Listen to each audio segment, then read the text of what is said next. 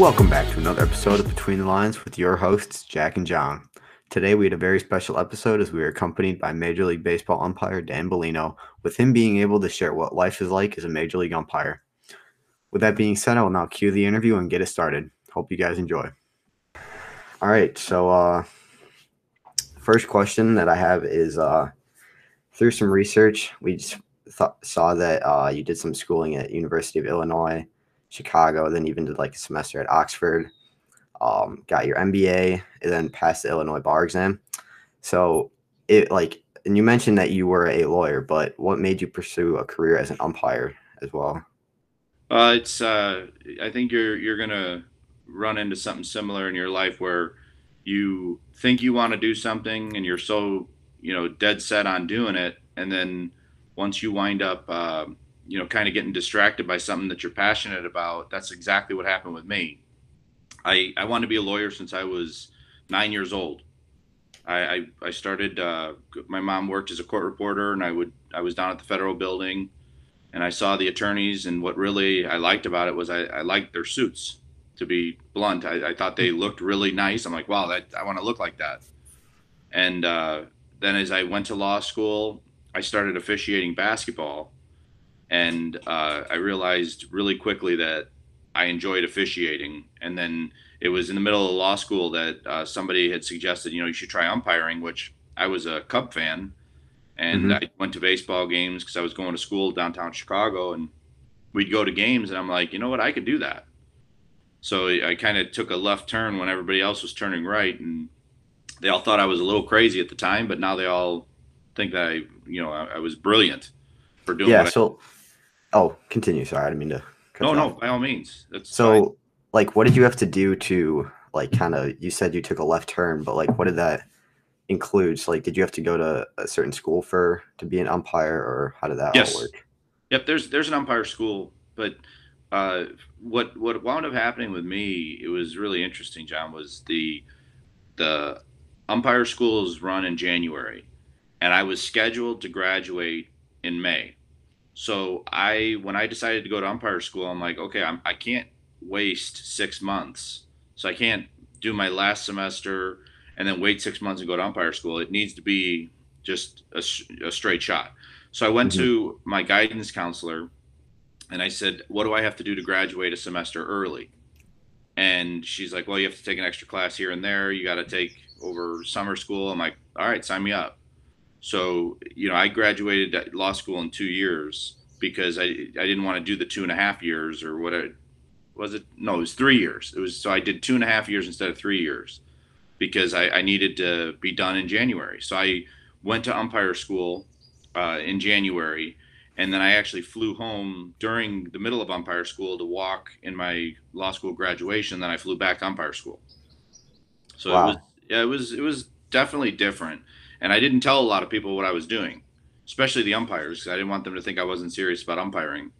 Mm-hmm. I, I, kept that a little, you know, private that I had a law degree, and uh, you know, over time it came out, but it wasn't.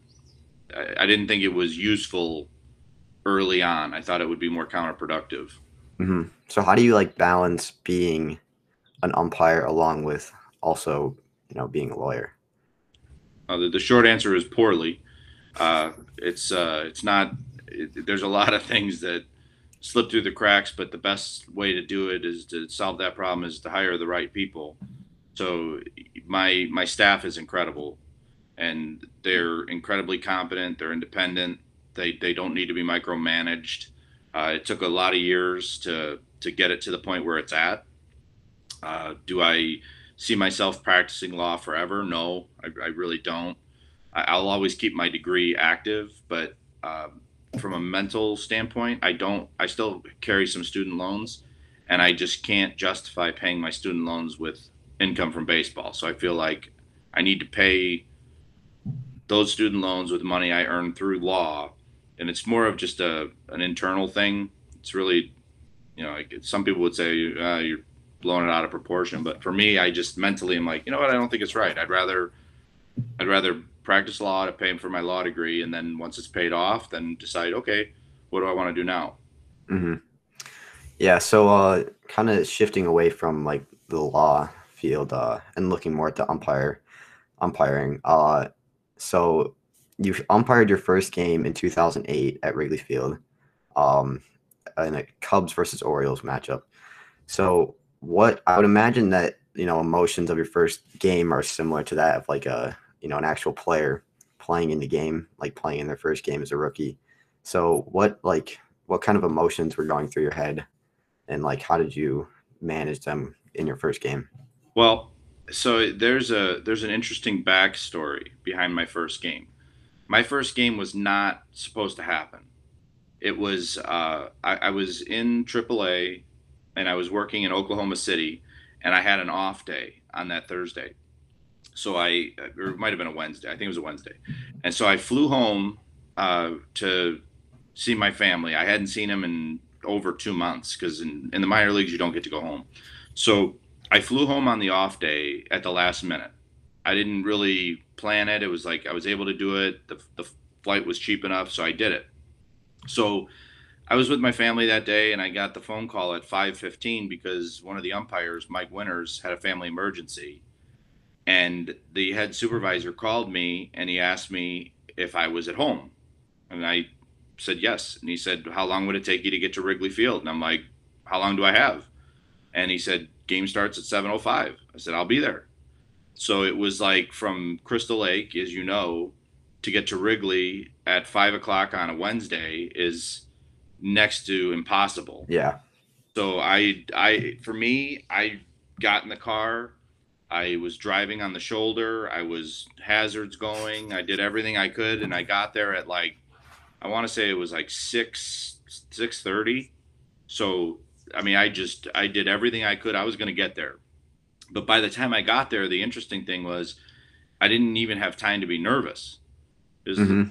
I got there and everything was like in a rush, like you got to do this, you got to do this, you got to do this, and then by the time it was over, you're like that that just happened. And then I went back to AAA the next day, and they just were, you know, like it was just a lucky set of circumstances that I got that game. And then you have the fear of maybe that's the only game I ever get because you don't mm-hmm. know if you're going to make it in the minor leagues.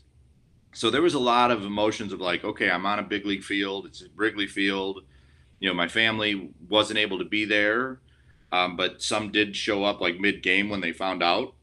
But it was it was uh, a point where you feel like, okay, I'm I'm on the right track. I made the right decision. It's validation, and it's mm-hmm. you know very uh, nostalgic to be standing at Wrigley Field.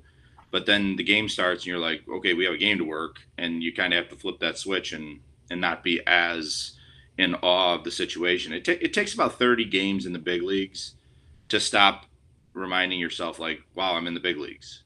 Mm-hmm. go, they're just playing the same game that they played in the minor leagues.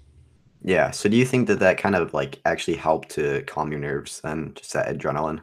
Yeah, for sure. Because you just you didn't have the buildup of being nervous. You didn't have the yeah.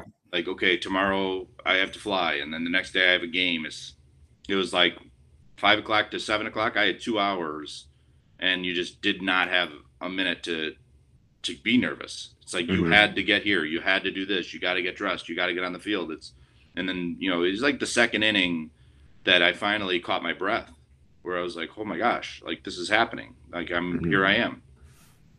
So you mentioned uh, how you you the, the thought of never being able to umpire a game again, like if you don't get called up from the minors. So is that kind of like a similar process to the players themselves, like getting called up from the minors to the big leagues? Yeah, absolutely. It, it's uh, the the slang term is a cup of coffee. You know, guys say you got a cup of coffee in the big leagues. That's just slang for you were up and down. You know, just really quick. Mm-hmm. Um, there's a handful of umpires that worked an emergency game, and that was the only game they ever got. Uh, you know, some people think it's a blessing because they got they got there. Other people think it's a curse because it's like you tasted it, but you can't stay.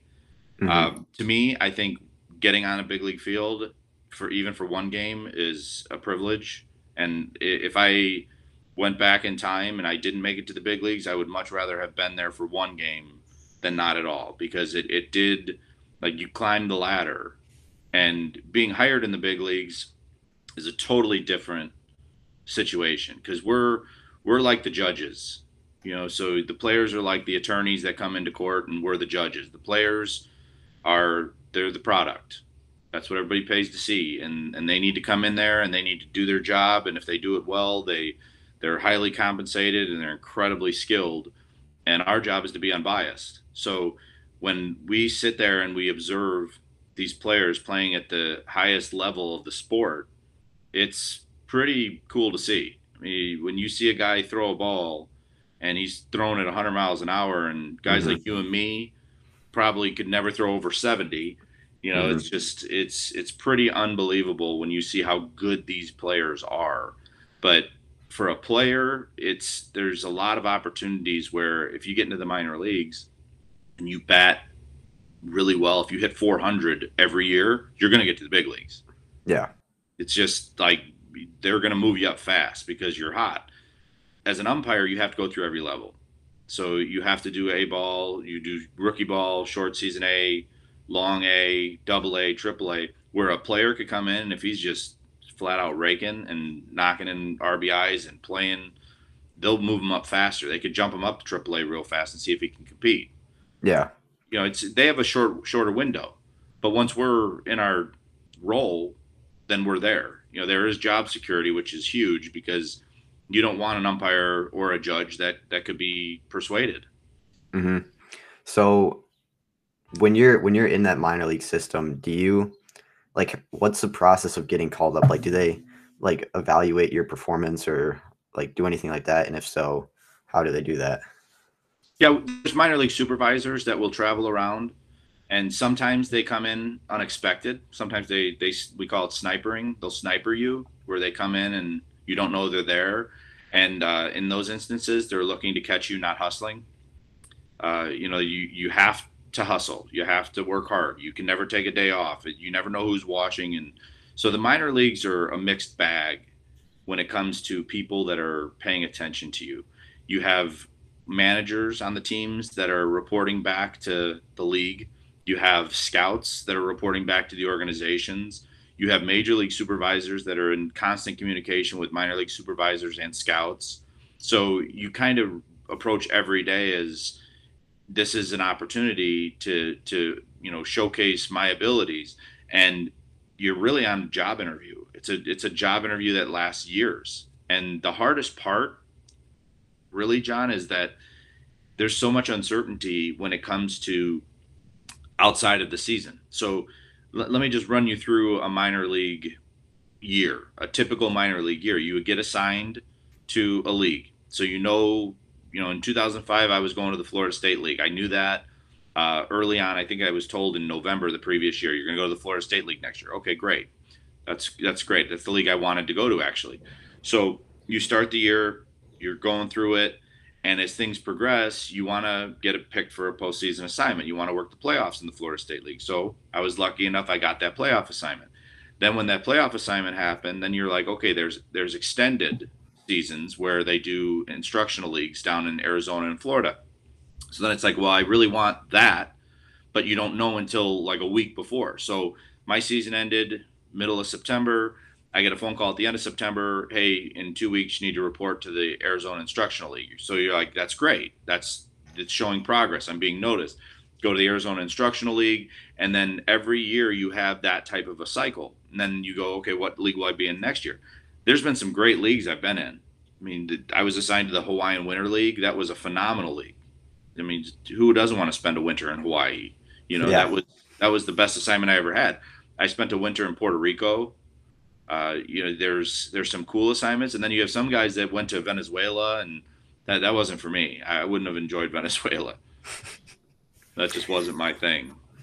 Yeah, it's definitely. I mean, I didn't realize that there was such like a, a long process that went into it, and just you know going through all those leagues like you like you mentioned.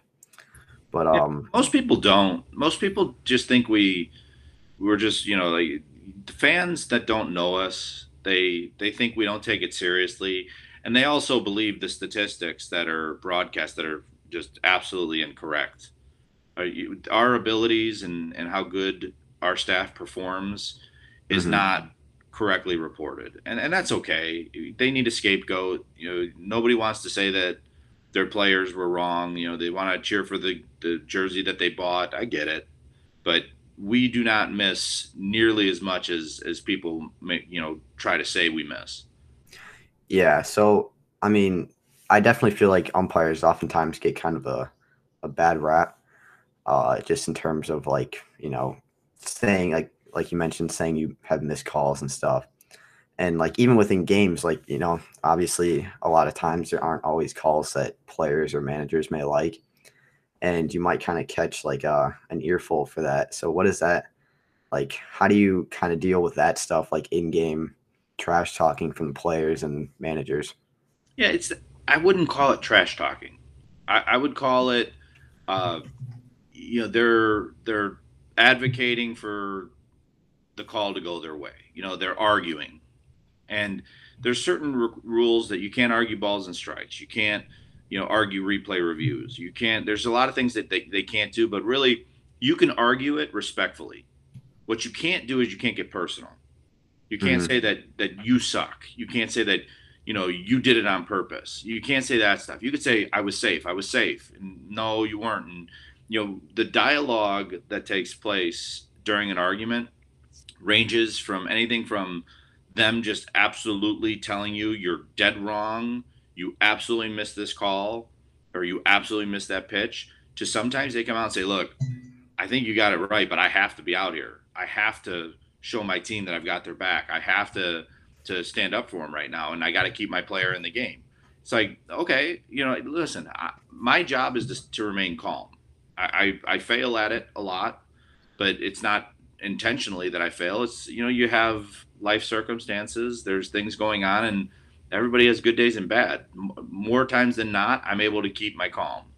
But every so often, it's like maybe you had a perfect storm of things going on. You got issues at home where you know, like you, you're you're like I've had calls where my son fell, broke his arm. It's like you know you're not there, so you know I could be amped up before I walk out there, and you're like, man, I wish I was home right now. My son broke his arm, and you know, and then next thing you know, you're getting yelled at. You're like, man, what are you, what are you yelling at me for?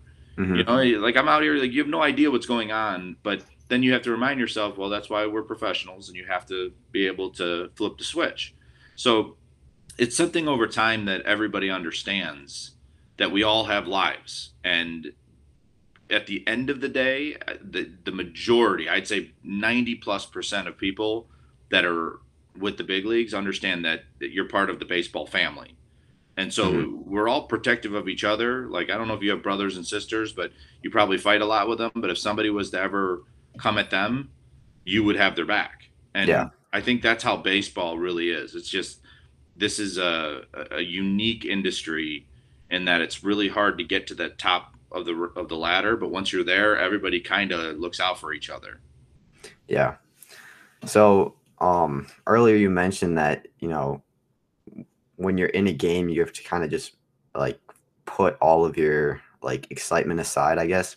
You know, seeing like these players in like up close and personal, like some of the best athletes in the world.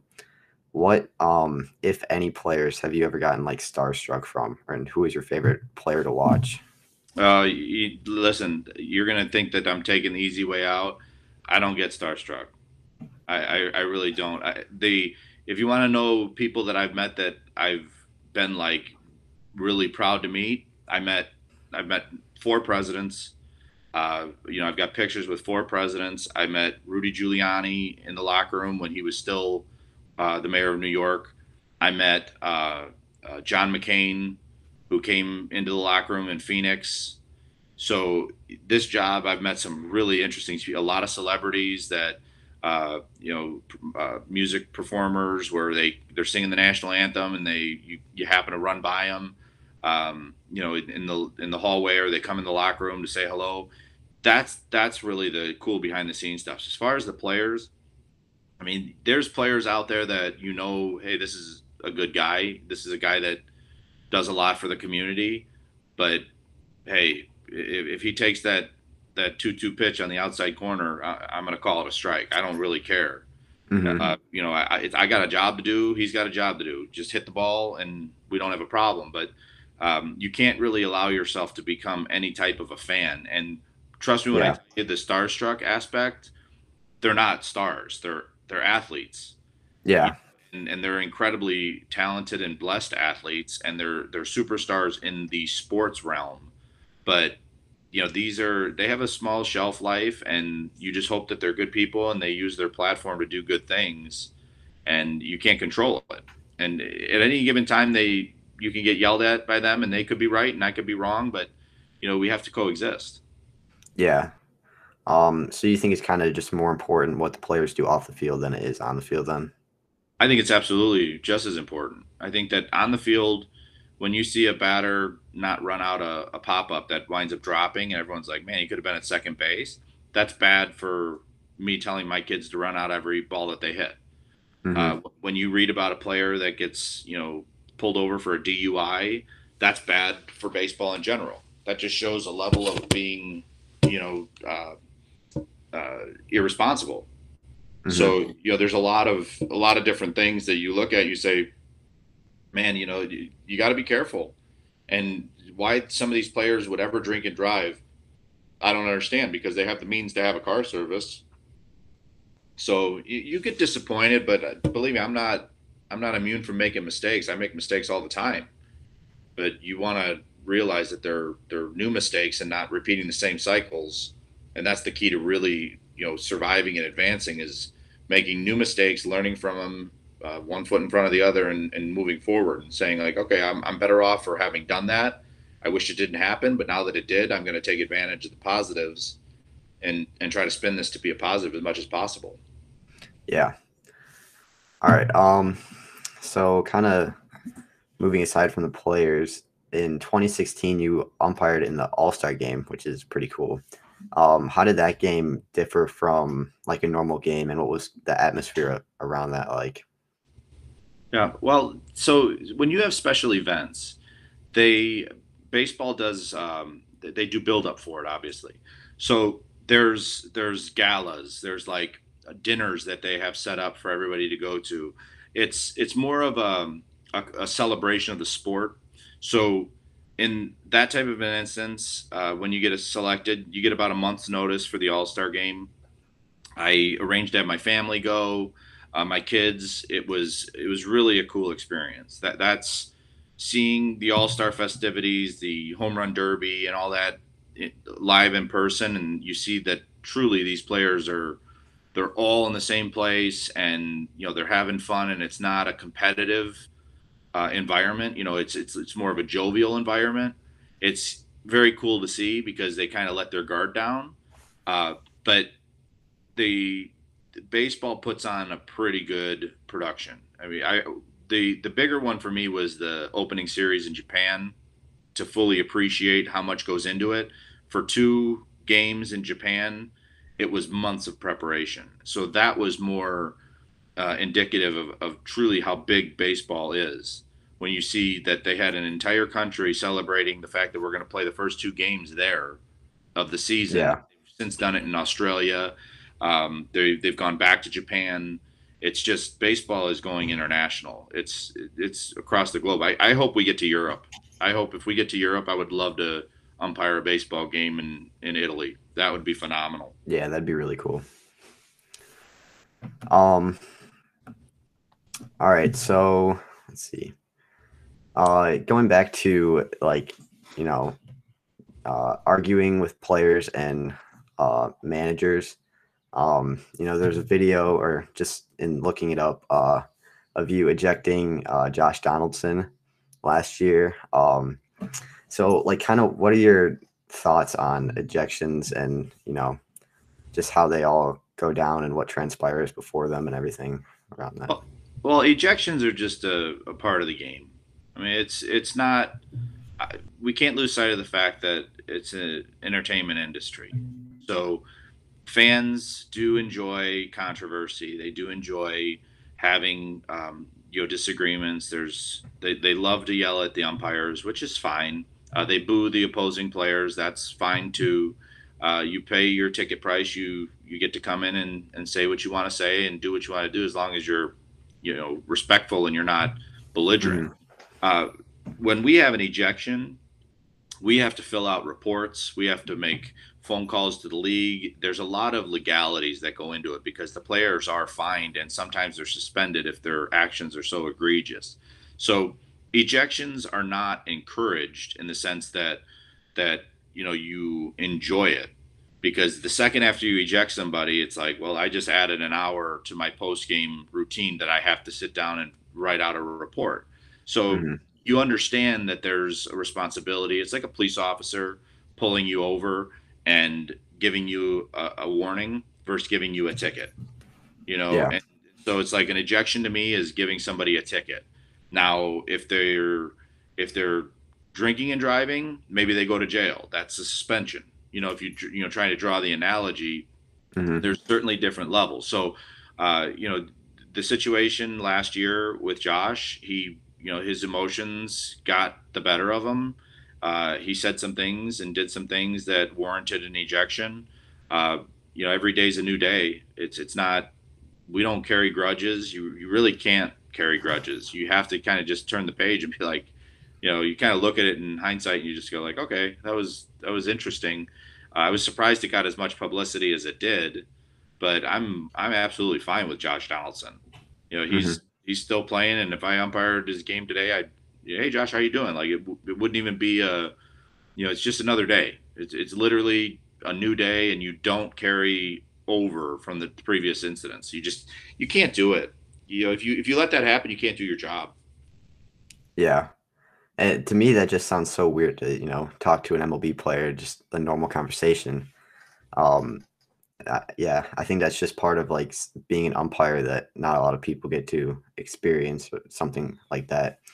Well, you so, hear some really crazy things uh, on the field. I mean, I, have heard. I, I, he's still an active player, so I can't say it. But I, I, I one time was this was like 2013. I was listening to two players that were, it was like a pitching change, and I'm standing at second base. And one of the players was talking to the other guy about uh, a, a, sports car that he ordered.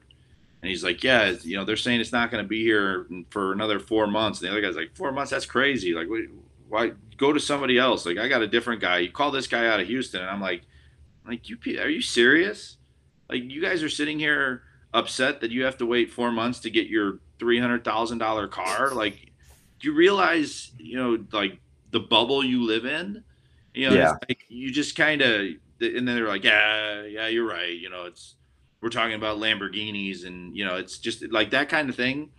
Sometimes I try to always bring a perspective of like, hey, recognize that there's not a lot of people in this world that have the means that we all have. But you know, it, it, when when you go back and you call play, it's like okay everybody's back to your your roles and you got to do your jobs but you hear some crazy things i mean guys that fly private jets to go play around a round of golf at a specific golf course. You're like wow it's you know when you've got the means you know just figure like a kid in a candy store and you give them the keys and, and they can go do what they want. So it's it's pretty impressive but they've certainly earned it. You know yeah. they, they they have that right to do it because they are incredibly good at what they do. Hmm Yeah, I mean, obviously, I'm sure stuff like that is definitely up there, but what's been like one of your favorite experiences or player interactions through umpire? Well, you know, my my favorite experience is actually I got a, a private tour of Air Force One. That was the coolest experience that I've had where you're like, this is really cool. You know, I'm walking on Air Force One. I was given a private tour by one of the the uh, uh, pilots who happened to be at a Nationals game and came down and introduced himself and said, "Hey, come on over. We'll take you over to Air Force One." And and um, everybody that works on Air Force One is in the Air Force. So uh, a couple of the flight attendants were in the Air Force that I was friends with, and they they said, "Hey, let's do this." So they actually picked us up. We went over, uh, went on the tour. It was really cool, just seeing the history there and, and knowing like this is where you know, President Bush was sitting, President Obama was sitting, and you know, at the time it was President Obama, and I mean, he had his jacket hanging over the chair, and it's like, you know, he he next time he takes a flight, he's gonna walk on here, he's gonna put on his Air Force One jacket. You're just like, this is it's really cool from a from a patriotic standpoint and being a proud American. You're like, this is really cool, you know, and that plane is just amazing. It's truly amazing. So yeah, that, that's crazy.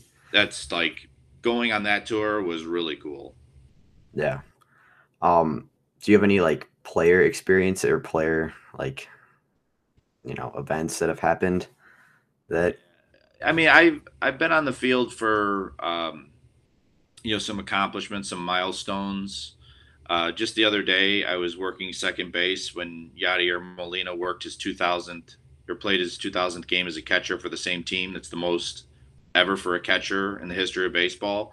You know, you see stuff like that, you're like, man, that's that's a lot of games. 2,000 games with one team, and you know, you just kind of mm-hmm. be like, oh, that's that's pretty impressive. And you see a player of that caliber, and you just think, man, he's he's a likely first ballot Hall of Famer, and that's that's impressive. You see, uh, you know, a guy like Mike Trout that just continues year after year to be among the very best, if not the best in the game, and you just you just say like, man, it's just the guy, his routine. You got to respect it. You got to respect what his his approach, and you know, other players mm-hmm. are all striving to to you know catch him. And so it's it's really the competitive side that's really cool. You know the the first six innings of a game it's just like getting in a flow. And then the last three innings of the game is where you really have to lock in and be like okay look at the situations. And you start you you start have to you go on a high alert of was this guy hit with a pitch did this guy hit a home run is there arguments are they fighting is there there's so many things that go into it and as the you know everybody wants to win because winning is the name of the game. So, uh, you know, winning is number one, and then right below that is personal achievements. So, you know, sometimes you recognize that personal achievements are being put above winning.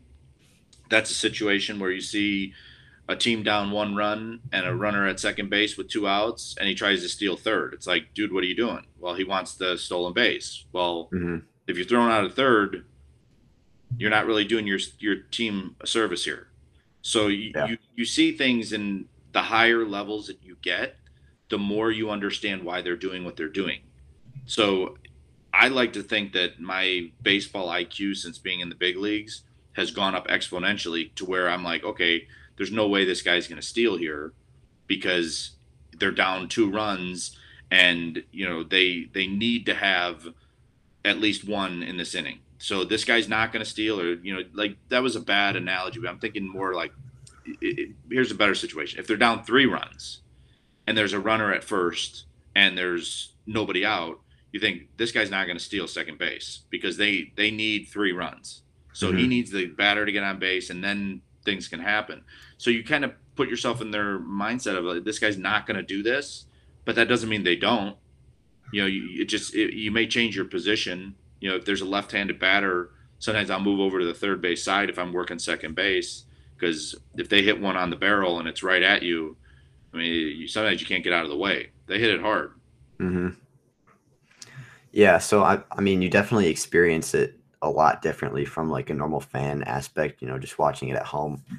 Um, so I think it's pretty cool that you just get to, you know, see it like you said. You know, your baseball IQ has probably gone up a lot. Um, you know, and even compared to like a normal fan that watches a lot of baseball, I'm sure that, that the on-field experience is so much different, like, so much cooler in a sense too. But um, let, I'll challenge you with this, John. This this is a challenge. The next time that you go to any baseball game, it doesn't matter if it's big league baseball game or high school baseball game. Try to watch every pitch. Just just try and see how far you get because you won't get that far it, it's it's pretty remarkable. People will will tell you. I'll, I'll tell them, hey, go to go to a Cubs game, watch every pitch. Usually they make it to the bottom of the first, then they miss a pitch.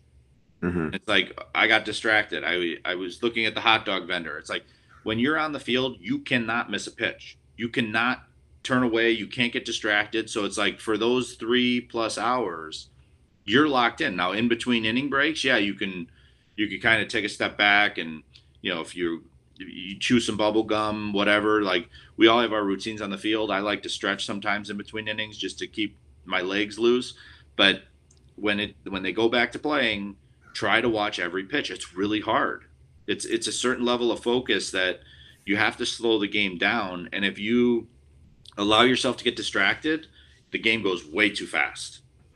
Yeah, I mean, I've, I've experienced the game from both aspects, from player's aspect and a fan's aspect, and I definitely feel like it's a lot easier to get distracted as a fan, you know, in, uh, in the middle of the game when not much is going on, or you know, it's a it's a low scoring game or something like that. It's definitely a lot different than being on the field where you have to, you know, like you said, be locked in for every pitch and know what's going on around you. So, well, when you see the foul balls go in the stands and you know people aren't even watching it, it almost hits them. You're like, man, they're not even watching the game.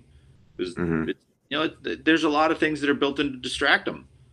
Yeah, you know, they're trying to sell them merchandise. They're trying to sell them food. It's there's a lot of entertaining aspects off the field, but you know when the fans all get on their feet and everyone's yelling like I can't wait till we get back to having full stadiums because mm-hmm. that's when it's it's really cool. When you're in the ninth inning and everyone's on their feet and they're cheering and you're like you know this is what it's all about. Like this is we're gonna find out who's gonna win right now and this is the cool part of the gig.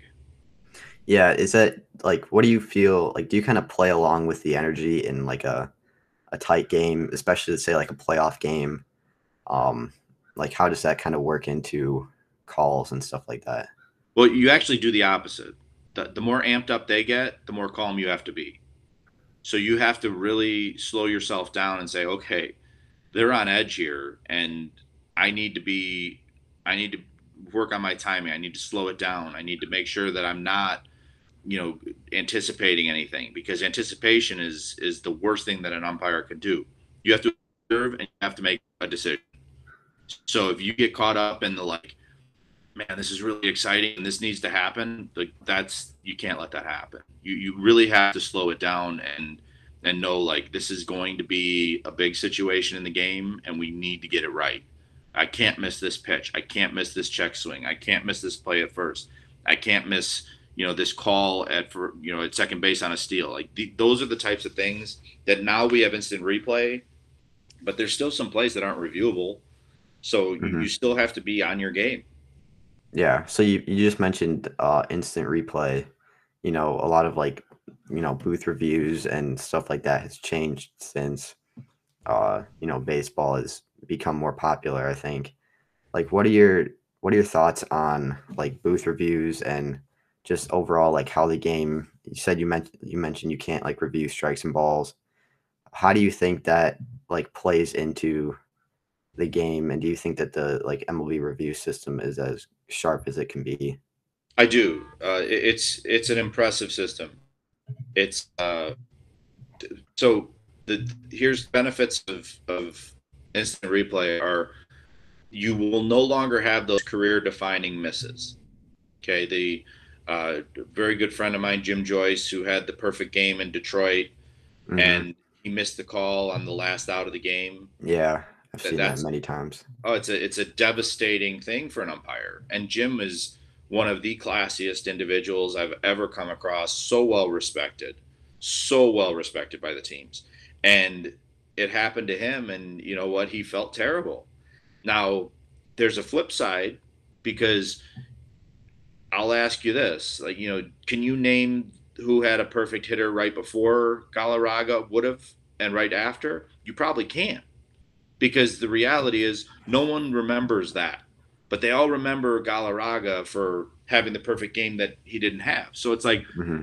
he he got more publicity out of it, but it was at the expense of of a really really good umpire who made a mistake. So you say like replay would have fixed it. Okay, he would have had a perfect game in replay and they would celebrate it and he'd be in the record books. But is it a better story? Than what really happened? I don't know. I mean, that I guess that's to the casual fan to decide what the better story is. That the perfect game was fixed on replay, or that this guy had a perfect game and the umpire missed the call, and then it was like a big to do, and you know, it's like, hey, that's it's a human element.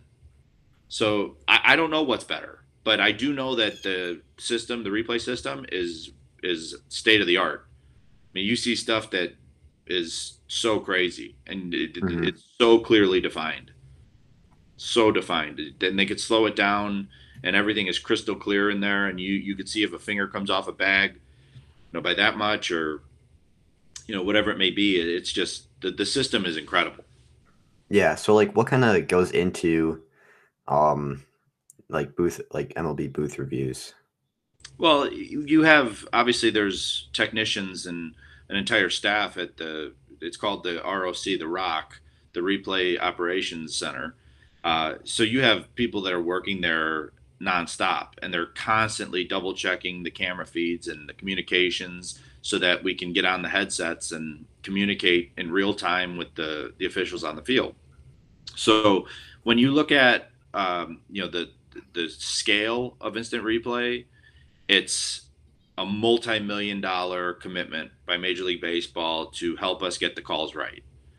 I think there's unintended consequences. I think that you have those players that are, you know, they slide into second base. They're clearly stay safe, but you know their their stomach is just over the bag and they're laying on top of it, but there's a certain angle that looks like they're off the bag. Mm-hmm. Like, well, I don't think that was necessarily the intended purpose of replay, but teams are obviously going to have replay people that you know it's their job to catch those little hiccups and take advantage of them. So it it it does add a different component to the competition where you know a guy would be called out and he otherwise would have been safe for 100 years. Sometimes you just go like well yeah, that's just that's that's what comes with the cost of not having those egregious misses happen anymore. Because egregious mm-hmm. misses do happen. Yeah so, other than like the replay system, how else has the game of baseball kind of changed since you first became an umpire to now? There's way more shifts. You know, the analytics have taken over the the uh, strategy, where you start to see this guy, you know, shortstops playing on the second base side, and it's, uh, you know, I, I guess it's like in the NBA when they went from saying that you can't play zone, you got to play man on man uh, you know, so I, I don't know what the what the uh, committee. There's a, a, committee with Major League Baseball that um, the the competition committee. It's their job to to figure out what's best for the game. It's just our job to enforce whatever rules they decide. So right now they they tell us like this is what we want you to do. I know they're experimenting with some different rules in the minor leagues. Uh, I'm sure that 10 years from now it'll be a lot different than it is today you don't really know. Mm-hmm. Yeah, and I think a lot of that too has to do with stuff outside of um, baseball, like you mentioned, the analytics, just how technology advances and how teams kind of prepare more for certain players. And you know, if this player um, has tendencies to the left or to the right, obviously they're going to play to that um, as the game of baseball kind of advances more. And that kind of plays into just like preparing for the game. But uh, like what do you do you do anything to prepare for a game that you're umpiring? Well for sure. I mean obviously you're going to stretch you're going to do uh, you know you, you have to you have to get into a routine. Everything in baseball is a routine. So you have to mentally be ready when you walk on the field. So get to the stadium an hour and a half before the game starts. Get into your routine. Uh, you know some people they like to to sit down and read the paper you know, just kind of calm themselves down and you're at the stadium, you're there, uh, because there are situations where there could be an accident or something and, and, you know, you don't get to the stadium as early as you'd like or you're, you're used to. Uh, me personally, I enjoy, uh, you know, sometimes we'll play cards in the locker room. Sometimes we'll, we'll have a, a running spades game. But uh, about 40 minutes before the game, I get into a routine of stretching and and really just getting ready to go out there. And then, you know, I text my family when I'm walking on the field because sometimes when you're on the West Coast, you're not going to be able to say goodnight to them again, you know, because they're going to be in mm-hmm. bed by the time you're off the field. So the time zones are difficult, but, uh, you know, you, you always have the, the constant travel, the arranging hotels and flights. So there's always something going on. Uh, but when you walk out onto the field, it's like, okay, like nothing else matters right now but this game these three hours uh, getting our stuff right, and then when it's over, then you go back to everything else. But on the field, you don't have your cell phone. It's just do your job and do it as well as you can, and and hope that you don't make any mistakes. And have your partner's backs, you know, and make sure that they know that they mm-hmm. you've got their back. Yeah. So you mentioned like the constant travel and obviously being an umpire especially an MLB umpire at the big leagues, is a very like time consuming, demanding job. So like what do you or how I should say, how do you kind of balance like your life outside of baseball with being an umpire? There's a lot of sacrifices. There's there's you know, I, would say it's organized chaos where my wife is uh, you know she's takes care of the kids at home and she's a machine she's just got it all under control um, you know obviously is with four kids it's never really under control but she's amazing at it. Uh, you know as far as everything else for me man you just you look take it a week at a time. You know where you got to go. I, I know where i'm in new york right now. I'm here until sunday and then on Sunday I fly to Kansas City, and you know I know my hotel's set up, I know where we're staying, we got a rental car, all of those things. You know, it's it's at the end of the year you look back and you think, man, I I covered a lot of ground in a short period of time. Now the off season is when we truly get to have quality family time, because my family sacrifices as much as anybody. Uh, frankly, they sacrifice more than me because I get to live out my dream and you know my boys don't get to see me every day my daughter doesn't get to see me every day my wife doesn't get to see me every day so it's you know me doing my job comes at a cost but it's a very unique job. It's mm-hmm. something that you, until you do it you just don't know what to expect. And then once you're there you're like man there's a lot of advantages but it comes at a cost. Mm-hmm. yeah i definitely feel like there are a lot of people that would be very willing to take your job and you know get to experience a game in the way that you do. Because it's definitely different from a fan's perspective well yeah some of my best friends coming through the minor leagues great people. They just they weren't able to do it. You know every year the game would get faster and faster and you don't know if you're able to do it at that level. Now that's not to say that you couldn't go out there and work a normal game. You know if you're uh, an official who's used to officiating could probably go out there and work the majority of the plays where it's it's routine but it's mm-hmm. those non-routine plays it's those those crazy rule plays that's where you you separate yourself from the individuals that that truly have a grasp of the rules and able to to lock in um, and some of my best friends, they realize it in double A and triple A, like, man, the game's got too fast. I can't keep up. You know, mentally, they can't slow it down with their eyes. They can't make those bang bang plays look slow, you like slow motion, because that's what you're trying to do. You're trying to make a bang bang play look like slow motion. And if mm-hmm. you can do it, great.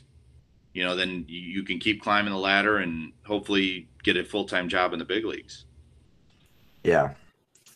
Um, all right, so that's all that I have. Um, and I don't know if you wanted to say anything before you left. Uh, I just wanted to thank you for coming on here. It's been a pleasure getting to ask you some questions and just kind of get to know what being an umpire is really like at the big league level. So, uh, yeah, no, yeah, thank you for coming on. Yeah, I appreciate you having me on. I, I, I wish you, you know, obviously you're passionate about what you're doing, and I, I say keep following your dreams, man. If you want to be a broadcaster, be a broadcaster. If you want to, you know, be a banker, be a banker. Do whatever you want to do, whatever makes you happy, because at the end of the day, if you're not happy, then it's not worth it. Yeah. You know, strive and work hard and understand that there's always everybody's replaceable in every industry. So you you want to go out there, be a good person, live your life the right way, and lead by example. Be inclusive don't don't you know don't intentionally do anything to exclude anybody you know just be a good person and you're going to do just fine and if you yeah. ever want me back on later on uh, you know do a, a follow-up i'm happy to do it for you oh perfect yeah i'm sure uh, a lot of my friends would enjoy meeting you and kind of getting to know some of the stuff that i got to know today so. Yeah use yeah. to your advantage like when you for college and uh, you know your your studies and and whatever you want to go into this is the kind of stuff that separates you so good for you i'm proud of you.